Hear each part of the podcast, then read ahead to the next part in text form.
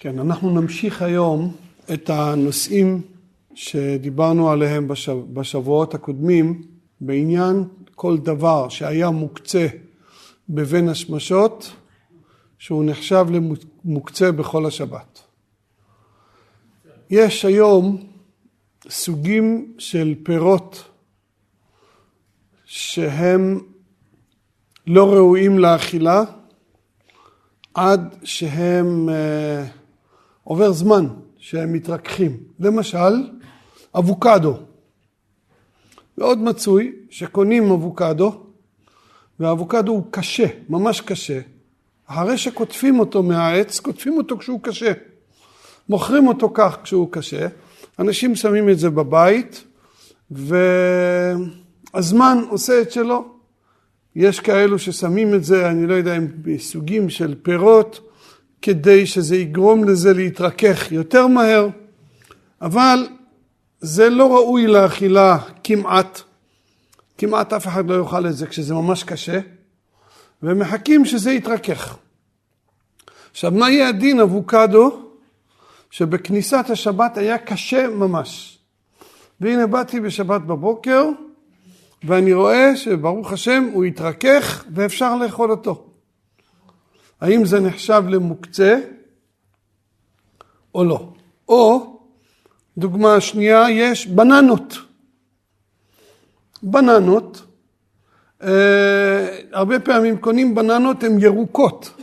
הן ירוקות והן כמו בוסר, הן לא ראויות לאכילה. אבל שמים את זה עם תפוחים, ומהר מאוד זה מתרכך, זה נהיה צהוב, ונהיה ראוי לגמרי לאכילה. אז מה הדין בננות שהיו אה, ירוקות בכניסת השבת ובבוקר נהיו ראויות? או יש היום תמרים שקוטפים אותם מהעץ כשהם צהובים. הם צהובים, וכשהם צהובים אי אפשר לאכול אותם. הרבה פעמים זה עושה טעם לא טוב בפה וקשה ממש. זה לא ראוי לאכילה. אבל מה, שוב, או שעובר זמן, עובר זמן וזה מתרכך, בתמרים יש עוד דרך שאנשים לוקחים את זה, שמים את זה בהקפאה. מקפיאים את זה לכמה שעות, או ליום אחד, ואחר כך כשמפשירים את זה, זה נהיה ראוי לאכילה, זה נהיה רך וטוב וראוי לאכילה. שלושת הדברים הללו הם מאוד מצויים, גם אבוקדו, גם בננות וגם תמרים. השאלה היא, האם הדברים הללו, כשהם לא היו ראויים בכניסת השבת, וביום שבת הם נעשו ראויים, האם הם נחשבים למוקצה או לא? התשובה היא שהם מותרים בשבת. למה? הרי אנחנו יודעים שהגמרא וכל הפוסקים, וכך נפסק בשולחן ערוך, מחלקים בין גרוגרות וצימוקים, זאת אומרת תאנים וענבים, ששטח אותם על הגג לייבש אותם, לבין כל שאר סוגי הפירות. בגרוגרות וצימוקים מסבירים כמה מרבותינו הראשונים, וכך כותב בפירוש השולחן ערוך, שיש כאן שתי סיבות שביחד, בהצטרף שתי הסיבות האלו, זה אסור. האחד, דחין הוא בידיים, זאת אומרת שהוא בפעולה הזאת שהוא הניח אותם, הוא שטח אותם לייבוש, אז הוא כאילו אמר בפירוש, אני מקצה אותם מדעתי עד שהם יתייבשו. הוא דחה אותם בידיים. זאת אומרת, זה היה ראוי קודם, אבל עכשיו הוא דחה אותם, ודבר שני, מיד שזה מתחיל להתייבש, כתוב בתלמוד ירושלמי, זה נהיה מסריח. זה נהיה לא ראוי. הבן אדם, בן אדם לא יכול לאכול את זה. זה לא, לא, לא ראוי לאכילה בכלל. אז יש כאן את שתי הסיבות האלו. כאן, במקרה שלנו, אין אף אחת משתי הסיבות האלו. נלך לפי הסדר, אבוקדו. קודם כל, הוא לא צריך לעשות פעולה, זה לא פעולה של תחייה. הוא יושב ומצפה הרי ברור מה שחז"ל קבעו הבדל בין כל הפירות לבין גורגאות וצימוקים, אם יהיה פרי שהוא באמת יהיה דומה לגורגאות וצימוקים, יהיה בו את שתי הסיבות, השם לא קובע פה. ודאי שהוא יהיה כמו גורגאות וצימוקים, אבל פה בואו נשב ונתבונן. מצד אחד, האבוקדו הזה, הוא לא עשה פעולה לדחות אותו, אלא להפך, הוא יושב ומצפה, מחכה לרגע שזה יהיה קצת רך, מתי שזה יהיה רך, כל הזמן שאלו בן אדם, מתי תאכל את האבוקדו, הוא אומר כשזה יהיה רך. זה דבר ראשון. דבר שני, אי אפשר לומר שזה לגמרי לא ראוי לאכילה.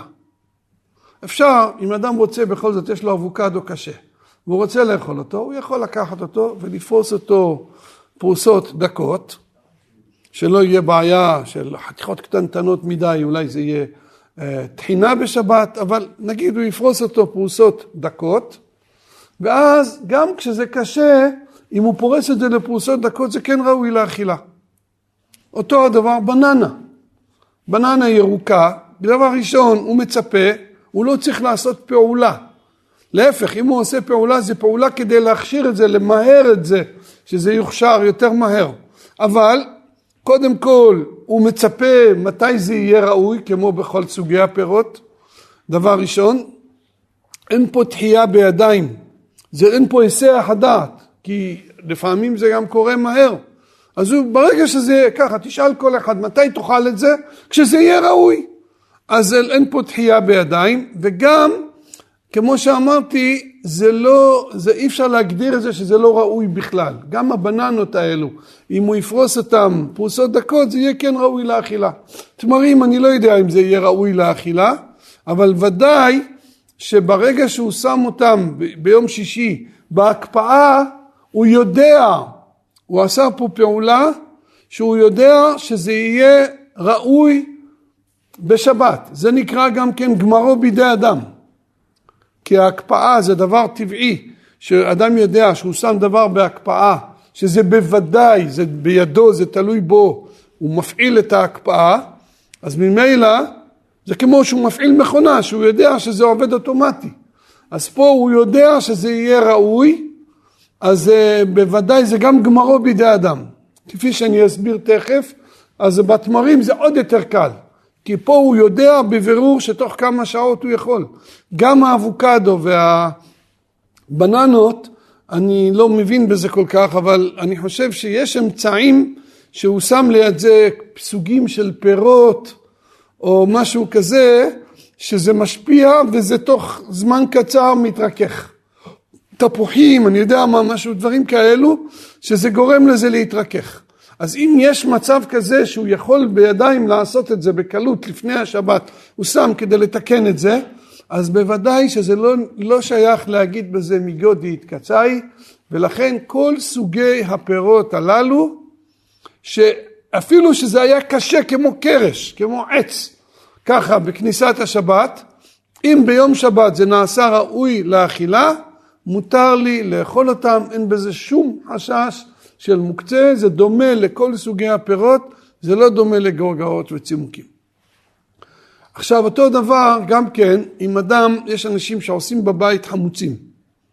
הם לוקחים מלפפונים, עגבניות, אני יודע, כל מיני סוגים של ירקות, ושמים אותם בתוך מים עם חומץ, עם לימון, אני לא יודע, כל מיני מלח, כל מיני דברים כאלו, ושזה נהיה כבוש. נהיה כבוש. עכשיו, אם אדם שם את זה ביום שישי, וזה מתחיל להיות כבוש. זה לא כמו גרוגאות וצימוקים, שזה לא ראוי. שם לא, זה תהליך.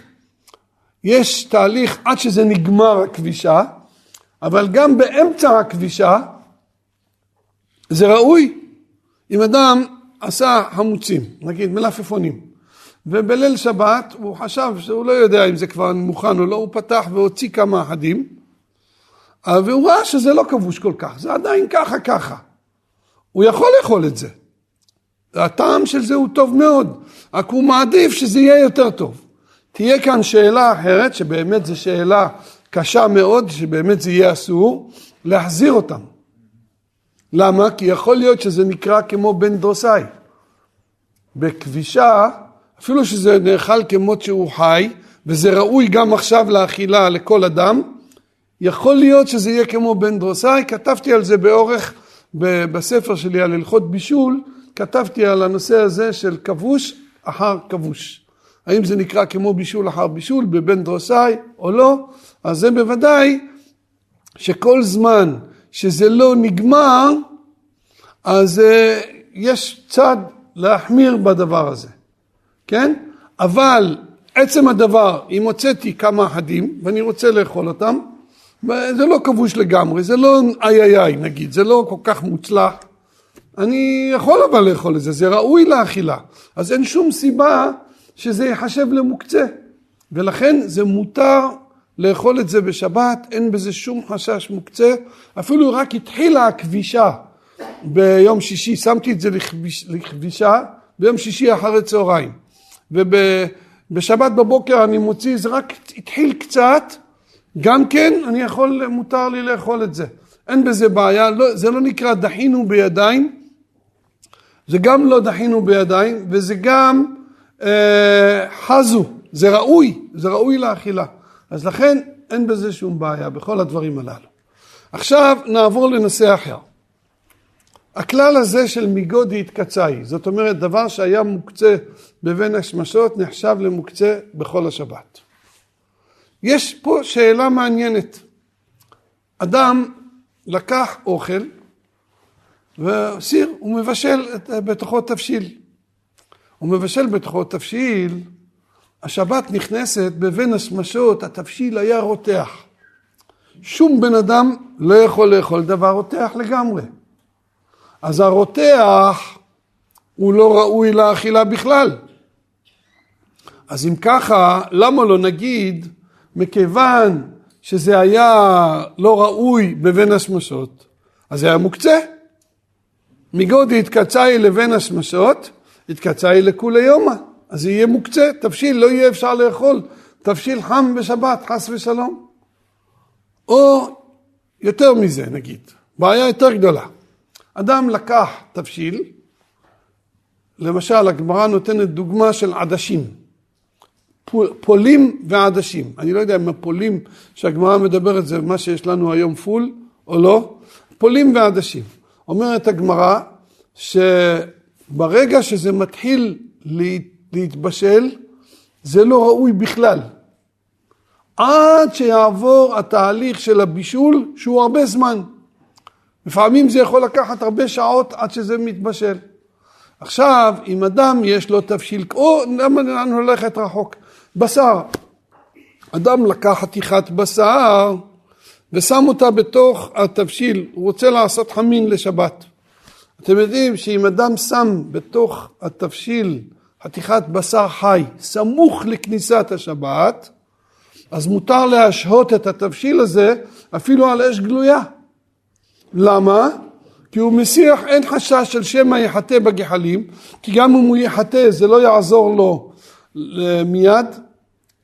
וממילא הוא משאיר את זה לסעודה של הבוקר, אז ממילא, אז אין בעיה של שמא יחטא, כן? או נגיד סתם, אדם יש לו פלטה וביום ערב שבת, סמוך לכניסת השבת, הוא ראה שבאו כמה אורחים ופה ושם, הוא אומר, אומר, הוסיף כמה חתיכות של בשר. עכשיו, הבשר הזה בבין השמשות לא היה ראוי לאכילה לא מדוחק, אולי לבהמות. ולבהמות הוא לא הולך לתת את זה. זה יקר, הוא רוצה להשתמש בזה לעצמו. אבל זה לא ראוי. אז מה עם זה? האם נאמר שמכיוון שזה היה מוקצה בבין השמשות זה יהיה מוקצה לכל השבת או לא? בשאלה הזאת מדברת הגמרא בפירוש. במסכת אה, ביצה, סוף דף כ"ו ותחילת דף כ"ז. ואומרת הגמרא שזה מותר.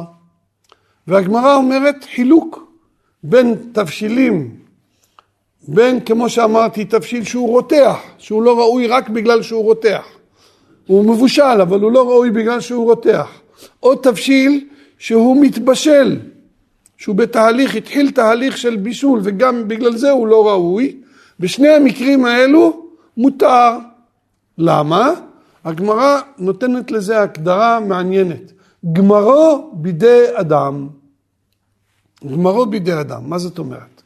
הכלל של גמרו בידי אדם, קודם כל לפי רש"י,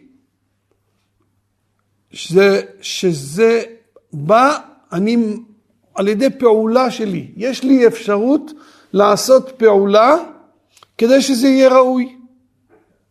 בתבשיל רותח, מה הבעיה? אני יכול להוציא את זה, לחכות שעה, וזה יהיה יקר. זאת אומרת, אני יכול לעשות פעולה מותרת בשבת, כדי שזה יהיה ראוי. או אה, אני יכול אפילו יותר מזה, אני יכול לקחת את זה ואני יכול להעביר את זה לצלחת ואחר כך לעוד צלחת ותוך חמש דקות זה יהיה ראוי כבר.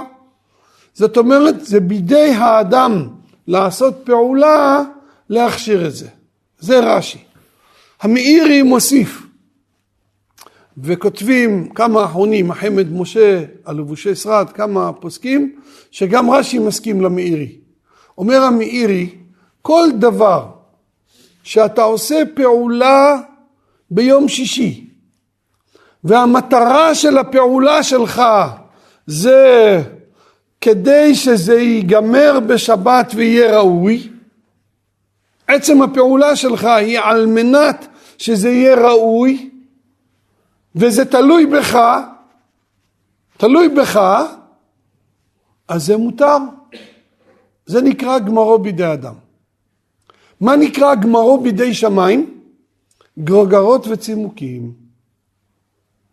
מה ההבדל בין תבשיל שאני שם אותו להתבשל סמוך לכניסת השבת, שהוא לא ראוי בכלל בין השמשות. לכאורה גם גרגרות וצימוקים, זה לא ראוי בכלל בבין השמשות. מה ההבדל ביניהם? גרגרות וצימוקים זה לא תלוי בי, זה תלוי בידי שמיים. זאת אומרת, זה תלוי, אני שמתי אותם על הגג, תלוי אם מחר תהיה שמש, או יהיה מעונן או מעונן חלקית, אם השמש תהיה חזקה, אם יהיה רוח, איך יהיה מזג האוויר. אז אפילו אם נגיד שזה בא בחודש הכי חם, בתמוז, ימים הכי חמים, אני בטוח. מה זה אתה בטוח? אתה בטוח שהשמש תזרח, נכון, אבל זה הקדוש ברוך הוא קבע את זה. מי קבע שהשמש תזרח? מי קבע שיהיה חם? זה הקדוש ברוך הוא קבע. אז זאת אומרת, הפעולה ששמת את הגרגרות וצימוקים, אפילו שאתה משוכנע שזה מה שיהיה, אבל זה לא בא מחמתך, זה לא בא בגללך, זה בא בגלל פעולה שעושה הקדוש ברוך הוא, לא אתה עושה את הפעולה. אז זה נקרא גמרו בידי שמיים. אבל כשאתה עושה את הפעולה, אתה שם את הקדרה על האש כדי שהיא תתבשל. אתה עושה את הפעולה, וזה ודאי הגמור שזה מה שיקרה. תבשיל שהניחו אותו על האש או אפילו על הפלטה, אין שום ספק שעד הבוקר ודאי הוא יתבשל מתי שאתה רוצה לאכול את זה. למתי ששמת את זה אתה עושה את החשבון שלך שזה יהיה ראוי לאכילה.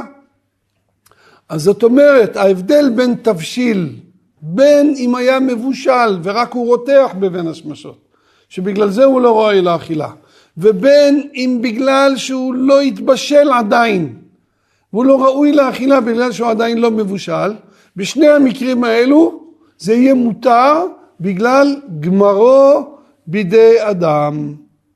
כן? אז מה זה גמרו בידי אדם? זה שזה בא מחמת מעשה האדם. אני עשיתי מעשה ביום שישי, אפילו אם אני לא יכול לעשות מעשה בשבת עצמה, למשל בליל שבת, שעה אחרי השקיעה, תבשיל שהוא עדיין לא מבושל, אני יכול לעשות משהו שהוא יתבשל? לא, אני לא יכול לעשות שום דבר. אני לא יכול לעשות שום דבר. אף על פי כן, לא, אז אני אומר שאין לו דין מוקצה, אני מסביר שאין לו דין מוקצה. אפילו שאני לא יכול לעשות שום דבר, למה?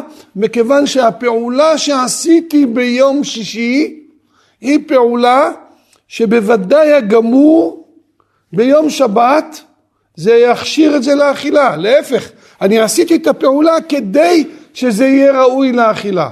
אז זה נקרא גמרו בידי אדם, זה לא מוקצה בכלל. כל תבשיל.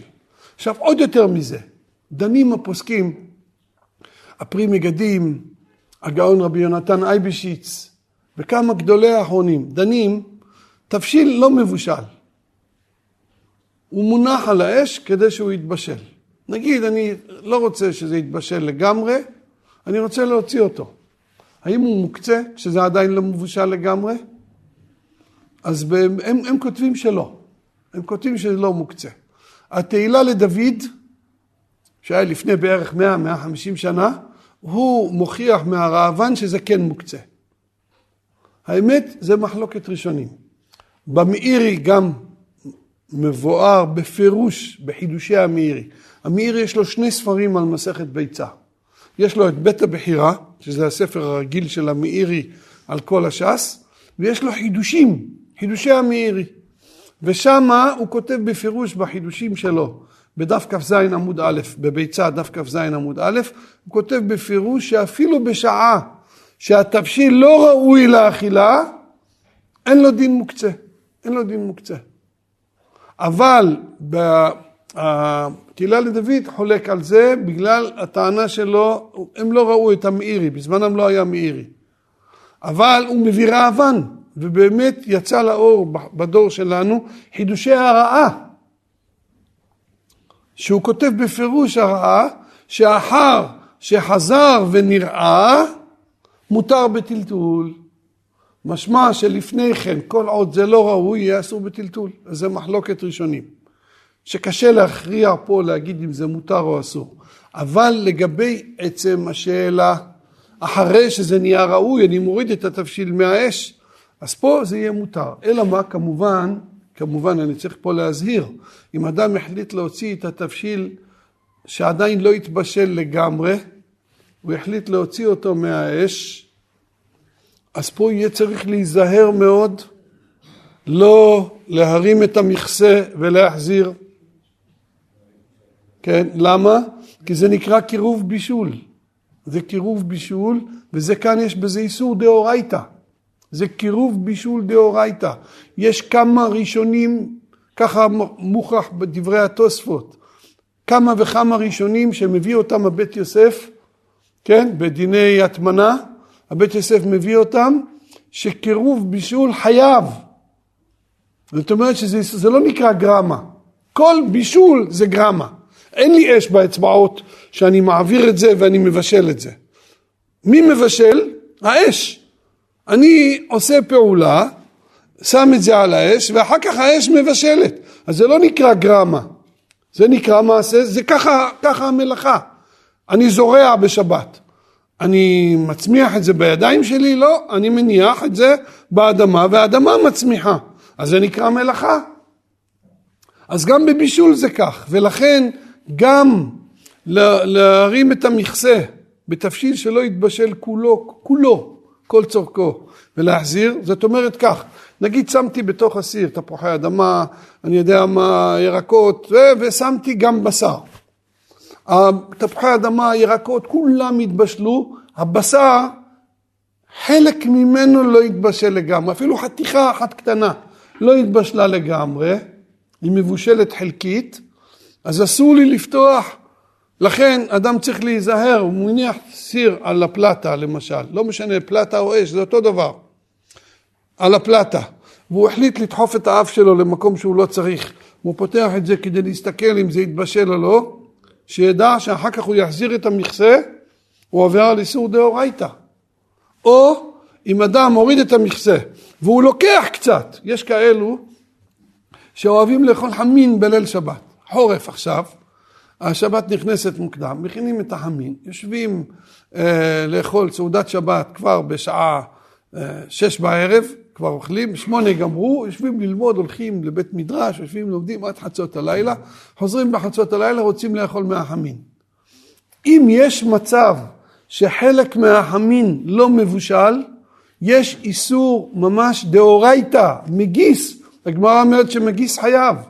ופה כשזה לא מבושל כל צורכו, גם כשהוא מוציא, יש הרבה פוסקים שסוברים שזה חיוב גמור מהתורה. כי ברגע שאתה מוציא, זה מתהפך קצת מצד לצד, ועשית קירוב בישול. מגיס זה משום קירוב בישול גם כן. רק שזה פעולה בידיים, שבזה בוודאי זה יותר גרוע מאשר לשים מכסה. לא, האמת זה גרוע וזה גרוע. בכל מצב צריך להיזהר מאוד כשאני דיברתי על תבשיל, דיברתי על מוקצה, אז נכון שזה לא מוקצה, אבל צריך להיזהר, לא לערבב, לא להוציא ולא להורים ולהחזיר את המכסה. הפוסקים בדור הקודם דיברו אפילו על אה, עצמות. זאת אומרת כך, אם אדם שם בתוך החמין אה, עוף, חתיכות של עוף, שם עוף. עכשיו העוף, העצמות שלו מתרככות. עכשיו, מה יהיה הדין אם שמתי עוף לפני כניסת השבת? בליל שבת אני רוצה לאכול מהחמין, אבל העצמות עדיין לא התרככו. בשבת בבוקר זה נהיה רך כמו חמאה, אפשר לאכול את זה ממש, ללעוס את זה בקלות. הרב שלמה זלמן אוירבך טען שיש פה קירוב בישול, שזה בעיה, אבל הרב פיינשטיין התיר, והם התכתבו ביניהם. ותראו איך כבר לפני, לא יודע כמה זה, 50 שנה אולי, אולי יותר, איך היה ההבדל בין האמריקאים לישראלים. הרב פיינשטיין בין היתר טוען לו, אה, מי, מי שם עוף בחמין? מי, הוא טען שהעצמות של העוף זה מאכל בהמה, זה לא מאכל בני אדם. ובכלל מי שם עוף בחמין? שמים בשר בהמה, לא שמים בשר עוף. והרב אוירבך ענה לו שזה לא נכון שאנחנו שמים בשר עוף. אה, אה, להפך, בעיקר שמים בשר עוף, והעצמות, למה? למה מאכל בהמה? אפשר לאכול, אנשים אוכלים ואנשים נהנים מזה. זאת אומרת, זה היה, באמת הדבר הזה יהיה תלוי בבני אדם. אם יש אנשים באיזה מקום שאף אחד מהם לא יאכל את העצמות של העוף, ואנשים נגעלים מזה, אומרים זה רק לבהמה, נותנים את זה לבהמות, אז זה באמת פחות בעיה, כי זה כבר לא ראוי. באמת זה לא, זה לא, לא יהיה ראוי, זה לא נקרא קירוב בישול, כי זה לא ראוי בכלל. אבל אה, במקומות שאנשים כן אוכלים, והיום מצוי מאוד שאנשים כן אוכלים עוף שיש בחמין, אז העצמות שהן מתרככות, אנשים כן אוהבים את זה, אז ממילא סיר כזה, שזה עדיין לא יתרכך, יהיה את הבעיה של קירוב בישול. זה הולך לפי דרך המקום כן. או שזה הולך לפי בעל הבית? עכשיו, זה תלוי לפי דרך הבני אדם באותו מקום, זה לא כל כך פשוט אם לקבוע המקום או לא, אבל מציאות שזה תלוי בעניין של מקומות. עכשיו הלאה, אני רוצה להמשיך. יש פה, על מה שאמרתי קודם, גמרו בידי אדם, יש שאלה קשה מאוד ששואלים כמה אחרונים, נגד זה. על עצם מה שהגמרא אומרת, שקדרה רותחת בין השמשות, היא לא נקראת מוקצה. אפילו שבין השמשות זה לא היה ראוי, זה היה רותח לגמרי, או אפילו גם לא היה מבושל לגמרי, כן? בכל זאת אמרנו זה לא, מקצה, לא מוקצה, כי זה יבוא בוודאי הגמור. השאלה הנשאלת, אם הדלקתי נרות ביום שישי, סמוך לשבת, הדלקנו נרות שבת. עכשיו הפמוטים, אחרי שהנרות נכבו, הפמוטים מוקצים. למה? כי ביום שישי, כשהדלקתי את הנרות, אז זה היה אסור מדין בסיס לדבר האסור. כן? זה נקרא בסיס לדבר האסור. הבסיס, זאת אומרת שהמוקצה היה מונח עליו, הופך להיות בדיוק כמו המוקצה.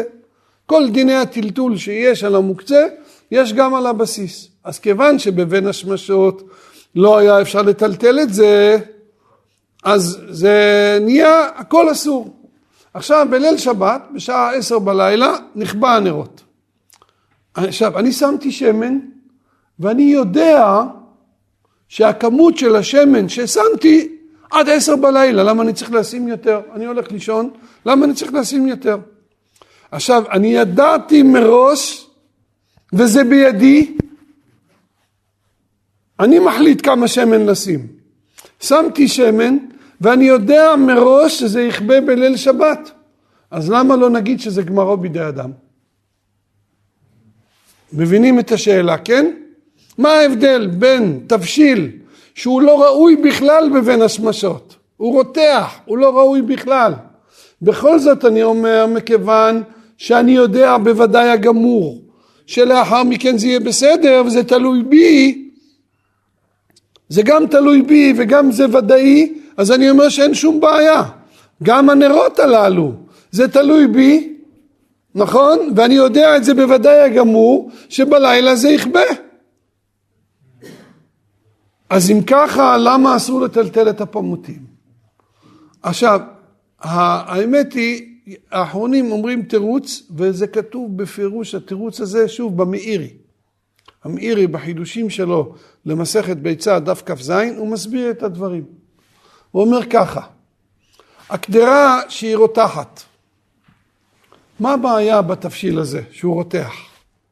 הבעיה היא שאני לא יכול לאכול אותו כשהוא רותח. אי אפשר להכניס לפה מאכל רותח, יישרף לי הפה.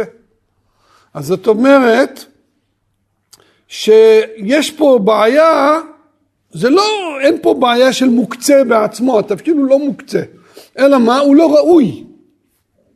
הוא לא ראוי כרגע בגלל הרתיחה שלו, בגלל שהוא חם מדי, הוא לא ראוי. אבל הנר בבין השמשות זה רק כשהוא לא ראוי? לא. אם אני אטלטל את הנר כשהוא דולק, אני עובר, יש מקרים שאני עובר ממש על איסור מהתורה. ממש איסור מהתורה. למה? אתה מנדנד את זה קצת, אז יש את השמן שזז מצד לצד, כשאתה מזיז את זה קצת, לפעמים זה נהיה מבעיר, אחר כך זה זז לצד השני, זה מכבה. ממש מבעיר ומכבה.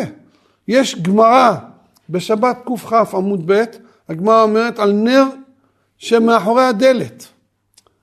אפילו לפתוח את הדלת, יש לך נרות בחדר, והדלת ישר יוצאת לרחוב, ויש רוח, ואתה פותח את הדלת, זה לא נקרא גרמה.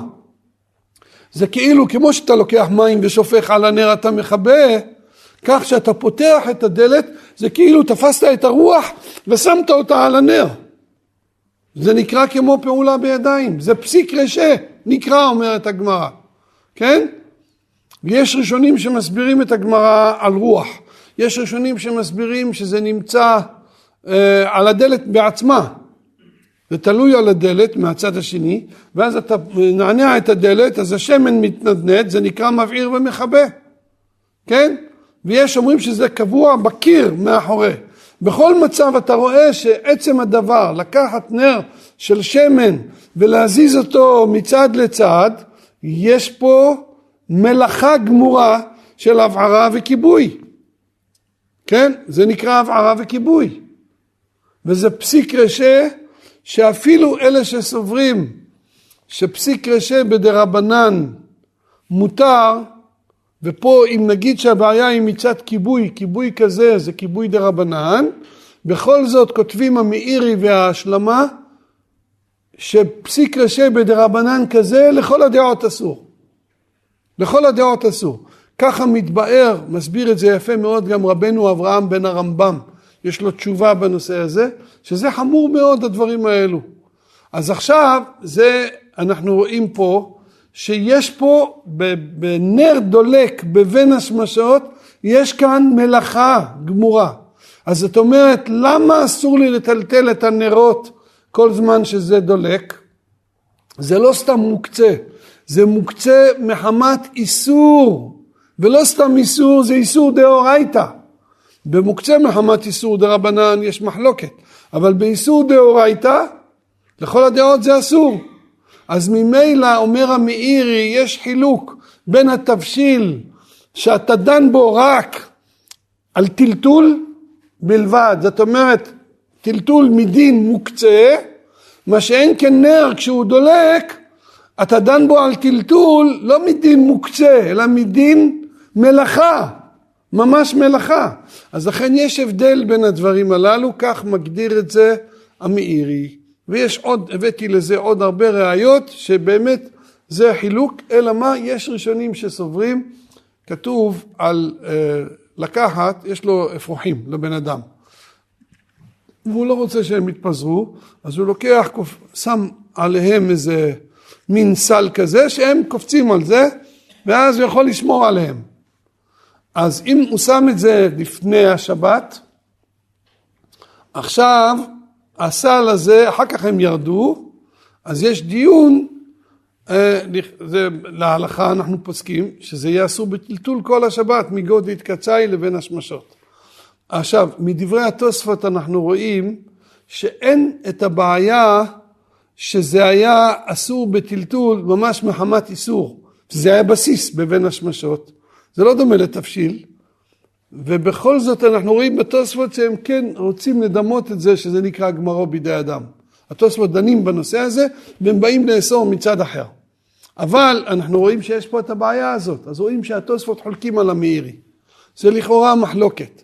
אבל כמו המאירי יש כמה וכמה ראשונים שאנחנו רואים שהם סוברים שכל מקום שיש פה איסור מלאכה בשבת, אז זה לא נקרא, לא יכול להיחשב לאחר מכן גמרו בידי אדם. עכשיו, לפי זה בואו אני אגש איתכם לשני נושאים, אמרנו על תבשיל, לכל הדעות מותר, זה הגמרא אומרת בפירוש. מה יהיה הדין אם יש לי, שמתי דברים בהקפאה. שמתי דברים בהקפאה, עכשיו אני מוציא אותם מההקפאה, זה לא ראוי לאכילה. יש לי כל מיני, נגיד, אה, אה, עוגה, אה, לחם, חלה, שמתי אותו בהקפאה, הוא קפוא לגמרי. מישהו יכול לאכול את זה? אי אפשר, זה לא ראוי לאכילה. האם יהיה מותר להפשיר את זה בשבת? או שנגיד, כיוון שזה היה קפוא בבין השמשות, מגוד התקצאי לבין השמשות, התקצאי לכולי יומא. התשובה היא שמותר. למה? זה גמרו בידי אדם. זה גמרו בידי אדם. כיוון שזה בידי להוציא את זה כמו שאני יכול להוציא את הקדרה מעל האש ולחכות עד שהיא תתקרר, וזה בוודאי הגמור. כשזה לא על האש, זה יתקרר, עניין של זמן. גם פה אותו הדבר. אלא מה, יש פוסקים שדנים, כבר דיברתי על זה לפני כמה חודשים, מה יהיה כשזה סמוך לשקיעה ביום שבת? שזה אין זמן מספיק שזה יפשיר לגמרי. גם בזה מותר. גם בזה מותר. כמו שנאמר תפוחי אדמה, בשבת תפוחי אדמה חיים הם מוקצה, נכון? כי זה לא ראוי לאכילה, אף אחד לא אוכל תפוח אדמה חי. ביום טוב זה לא מוקצה, למה? כי מותר לבשל ביום טוב. האם מותר לטלטל תפוח אדמה חי ביום טוב עשר דקות לפני השקיעה? כי אני לא אספיק לבשל אותו? לא, מכיוון זה יהיה מותר, ודאי שיהיה מותר. למה? בגלל זה לא יהיה מוקצה. למה? בגלל שהדבר הזה, עצם הדבר שהותר לי בישול ביום טוב, אז דבר לא מבושל לא נקרא מוקצה. אז ממילא גם פה אותו הדבר, אנחנו יכולים ללמוד לגבי קפוא, מאכלים קפואים. קודם כל, בדרך כלל בקפוא, זה כמו בתבשיל שאמרתי שאני יכול להעביר את זה לצלחת ולעוד צלחת וזה יתקרר מהר, גם בקפוא, אני יכול לקחת את זה ולפרוס את זה, ואז זה יכול להפשיר תוך דקות, אפילו הקפוא ביותר יכול להפשיר מהר. אני דיברתי, אם אתם זוכרים, לפני כמה חודשים, בעניין כשיש לי בשר בפריזר, ואחרי הבשר יש עוגה נגיד, או חלה. האם מותר להוציא את הבשר? אני לא יכול להגיע לחלה בלי להוציא קודם את הבשר. שכחתי, שמתי את הבשר. עכשיו, מכיוון שהבשר עצמו הוא לא מוקצה גם כן, אפילו שהוא חי, הוא לא מבושל, הוא לא מוקצה, אז יהיה מותר. לגבי דגים, זה יהיה בעיה. לגבי דגים, בשעת הדחק אפשר להקל אפילו בדגים. כי יש בזה כמה צדדים, דיברתי על זה כבר בזמנו. אבל בבשר מותר, בלי שום בעיה. למה? כי הבשר הוא לא מוקצה, וגם החלל לא מוקצה. שום דבר פה לא מוקצה בגלל שזה נקרא גמרו בידי אדם. עכשיו בואו ניגש לעוד שאלה מעניינת. בגדים רטובים. יש לי בגד שכיבסתי אותו ביום שישי, בבין השמשות נגמר הכביסה. עכשיו, אם הכנסתי אותו למייבש, זה עובד אוטומטית וזה אחרי שעה, שעתיים מתייבש, אפילו חצי שעה זה מתייבש וזה ראוי, אין שום בעיה. זה גמרו בידי אדם בוודאי. אבל אם אני מוציא את הבגד כשהוא רטוב, לפני כניסת השבת, ממש סמוך לכניסת השבת, בבין השמשות הבגד היה ספוג מים, הוא לא ראוי ללבישה. הוא לא ראוי ללבישה, הוא רטוב. עכשיו, הבגד הזה, כיוון שהוא היה רטוב, הוא היה מוקצה, זה נקרא גמרו בידי אדם או גמרו בידי שמיים. אז תדעו לכם, תדעו לכם שהמשנה ברורה פוסק שאסור לטלטל את הבגד הזה. המשנה ברורה פוסק שזה אסור. למה? מגודי התקצאי לבין השמשות, התקצאי לכולי יומא. כיוון שזה לא היה ראוי ללבישה לבין השמשות, זה היה רטוב והיה אסור לטלטל אותו בבין השמשות, אז אסור לטלטל אותו, כך סובר המשנה ברורה. אבל יש כמה מפוסקי הדור האחרון שמצדיקים אותו. אבל אה, אבי מורי בספרים שלו דוחה את דברי המשנה ברורה. יש פה כמה טענות נגד המשנה ברורה, ואני אסביר לפי הסדר. קודם כל, גמרו בידי אדם. גמרו בידי אדם. תבשיל שהיה רותח, בוודאי הגמור, תוך שעה, שעתיים, שלוש, יהיה ראוי, יהיה אפילו קר, נכון? בגד רטוב. אמנם יש מצבים, אם אדם יהיה בחורף, קר מאוד, והוא בבית שלו, ואין חימום בבית, אז הבגד לא יתייבש. אז זה לא ייחשב גמרו בידי אדם.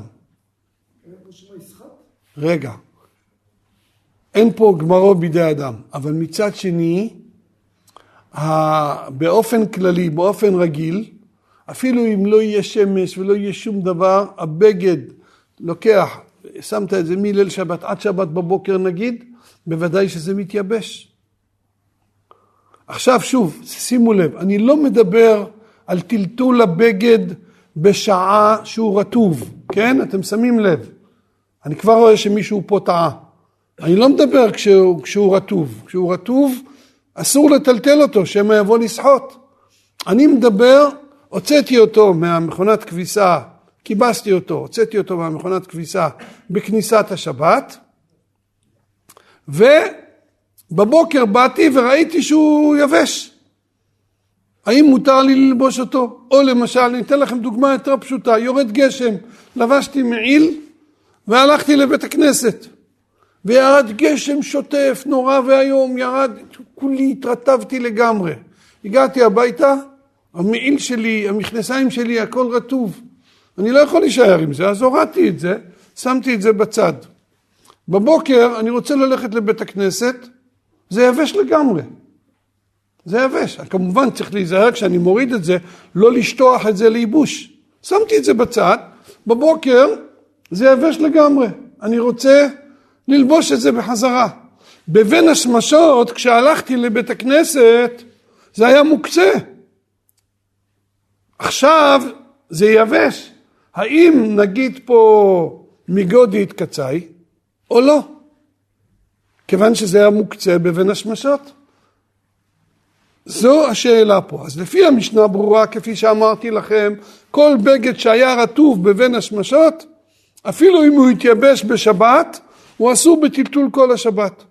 כמה אחרונים טוענים נגד המשנה ברורה, שזה נקרא גמרו בידי אדם, כי בוודאי הגמור, אני יודע שבמשך השעות שעברו עד, לא משנה, עד הבוקר, עד הצהריים, במשך השבת זה יהיה יבש.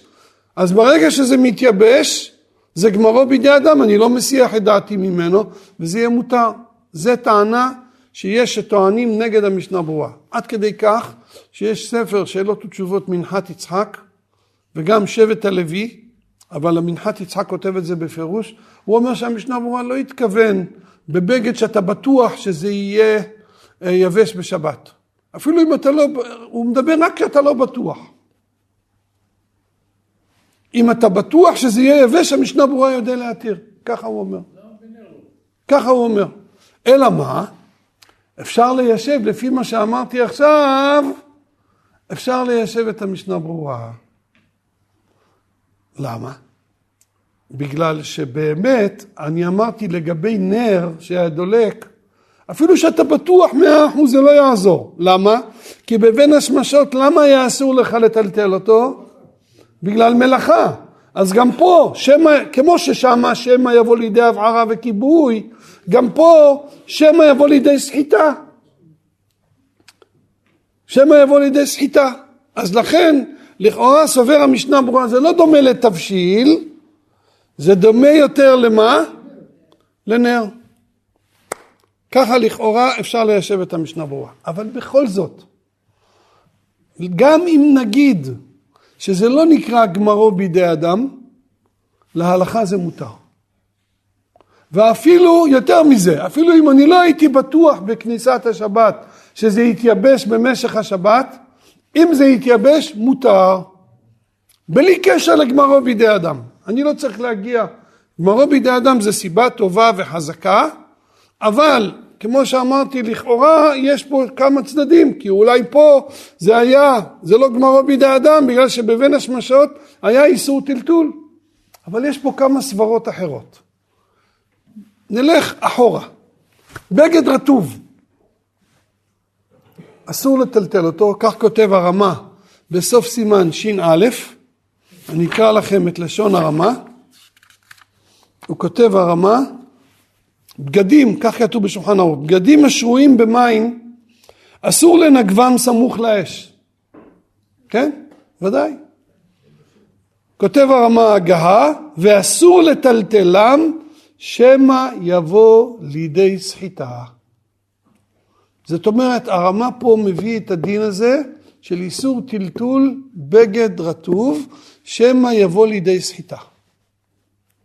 עכשיו, יש פה כמה נקודות. דבר ראשון, שתדעו לכם שזה לא מוסכם. יש חולקים על זה. יש אומרים, מה אתה ממציא איסור שמא יבוא לידי סחיטה, לטלטל בגד רטוב. יש גמרא מפורשת שעשרה בני אדם מותר להם להסתפג, הלכו להתרחץ, כולם היה להם רק מגבת אחת, אחד מתנגב, השני והשלישי, אפילו שזה כבר רטוב, אז אתה רואה שלא חששו בטלטול בדבר כזה. אז זה דבר ראשון. דבר שני, נגיד הלכתי בדרך והייתי צריך לעבור בנהר ואני לא מתפשט את הבגדים בשבת, אני נשאר עם הבגדים. כתוב שמותר לה ללכת במים ביום שבת, אם הוא הולך לצורך מצווה, כן? כן, זה ודאי, זה בתחילת סימן ש"א, שמותר. עכשיו, הלכתי בתוך המים והבגדים שלי התרטבו. עכשיו, יש פה לפי הרמה איסור לטלטל את הבגדים האלו? לא.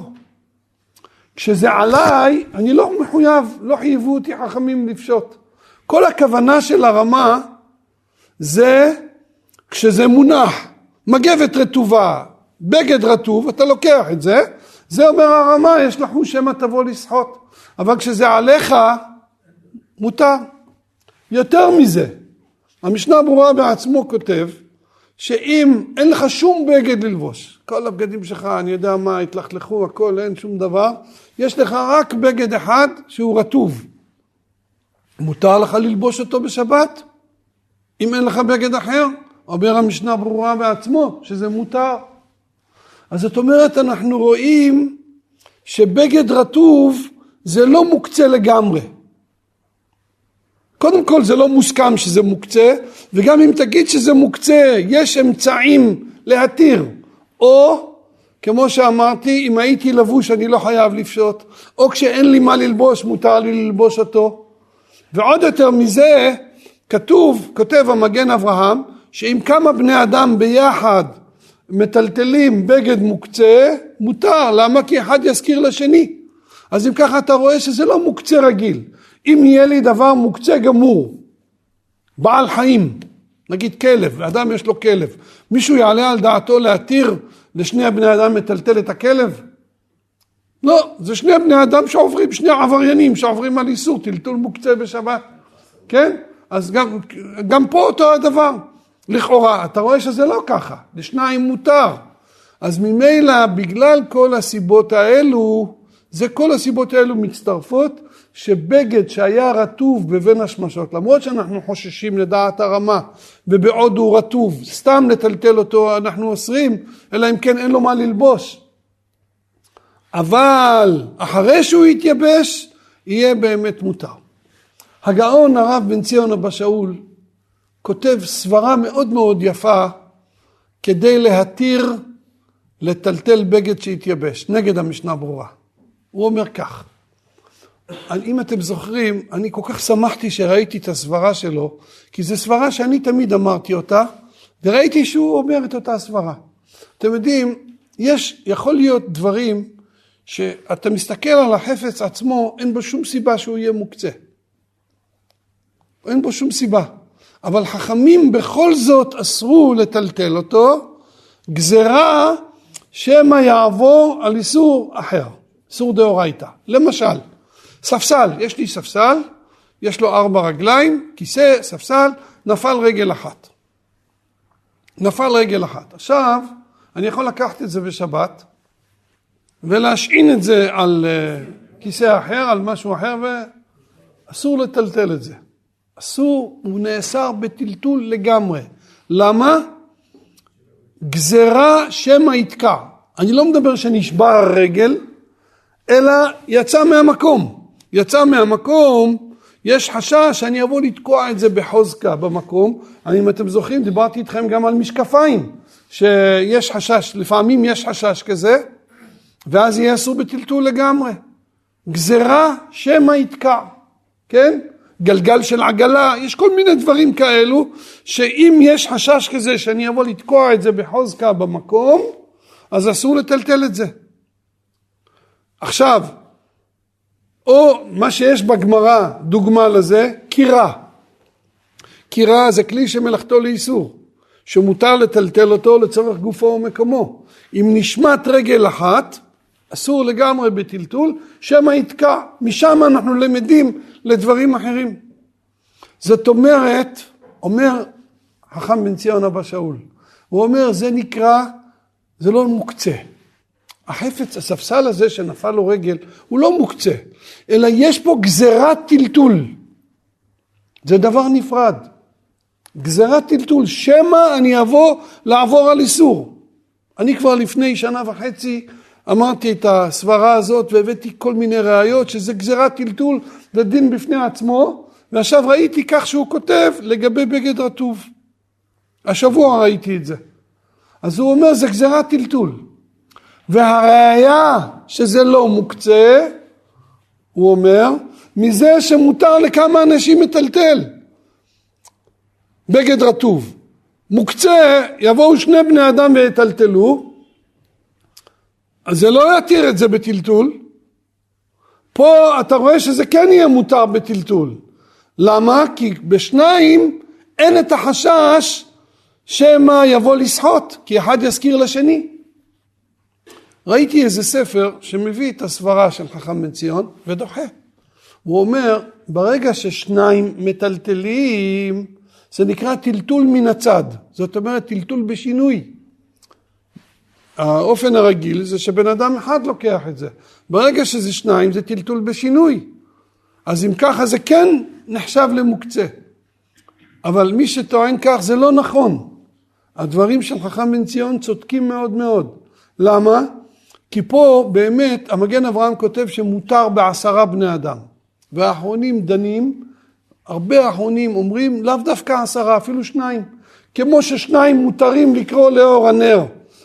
למה? אחד יזכיר לשני, גם פה אפילו בשני בני אדם מותר לטלטל בגד רטוב. למה? כי אחד יזכיר לשני. שוב, אז אתה רואה שההיתר בשניים זה לא כדי שזה יהיה טלטול מן הצד. לא כדי שזה יהיה טלטול בשינוי, אלא כדי שאחד יזכיר לשני. אז אתה רואה שיש פה את הגזרה, רק את הגזרה. ברגע שנעלמה הגזרה, אז יהיה מותר. אם אתם זוכרים, אני אמרתי לכם, חמץ בחול המועד פסח. אם אדם מצא חמץ ורוצה לשרוף אותו, מותר לו לקחת אותו ולשרוף אותו. אבל אם זה לא שלו למשל, זה של גוי, אז יש איסור טלטול. למה? שמא ישכח ויבוא לאכול. שמא ישכח. השאלה הנשאלת, מה זאת אומרת? איפה מצינו שיש מוקצה בימות החול? אין דבר כזה. אין מוקצה בימות החול. פה אתה רואה שזה גם בימות החול. אבל לא, זה לא מוקצה באמת. זה גזירת טלטול, שמא יבוא לאכול. זה דין בפני עצמו. אז לפי זה, הבגד הזה, לפי הטענה שטוען חכם בן ציון אבא שאול, הבגד הזה הוא מלכתחילה לא היה מוקצה, הייתה, לו, הייתה בו גזירת טלטול שמא יבוא לעבור על איסור. ברגע שפקע החשש הזה, זה התייבש הבגד, ממילא להלכה ולמעשה מותר לטלטל בגד רטוב שהתייבש בשבת, כל עוד הוא רטוב, כמו שאמרתי, אסור. ברגע שהוא התייבש, מותר, וכפי שאמרתי קודם, גם אליבא דהמשנה ברורה. אם אני רוצה ללבוש את הבגד הזה, אין לי בגד אחר, מותר ללבוש אותו, כן? וגם כן, אמרנו יותר מזה, אם אני לבוש בבגד רטוב, אני לא חייב לפשוט אותו. אני יכול להישאר בבגד הרטוב שעליי, אין בזה שום חשש, גם לא חוששים שמא יבוא לסחוט. החשש שמא יבוא לסחוט זה כשהוא מונח בפני עצמו ואני מטלטל אותו ממקום למקום. כאן אנחנו חוששים לדעת הרמה ואנחנו אוסרים את הטלטול, אבל אחרי שזה יתייבש באמת יהיה מותר לטלטל את הבגד. רבי חנניה בן הקשיא אומר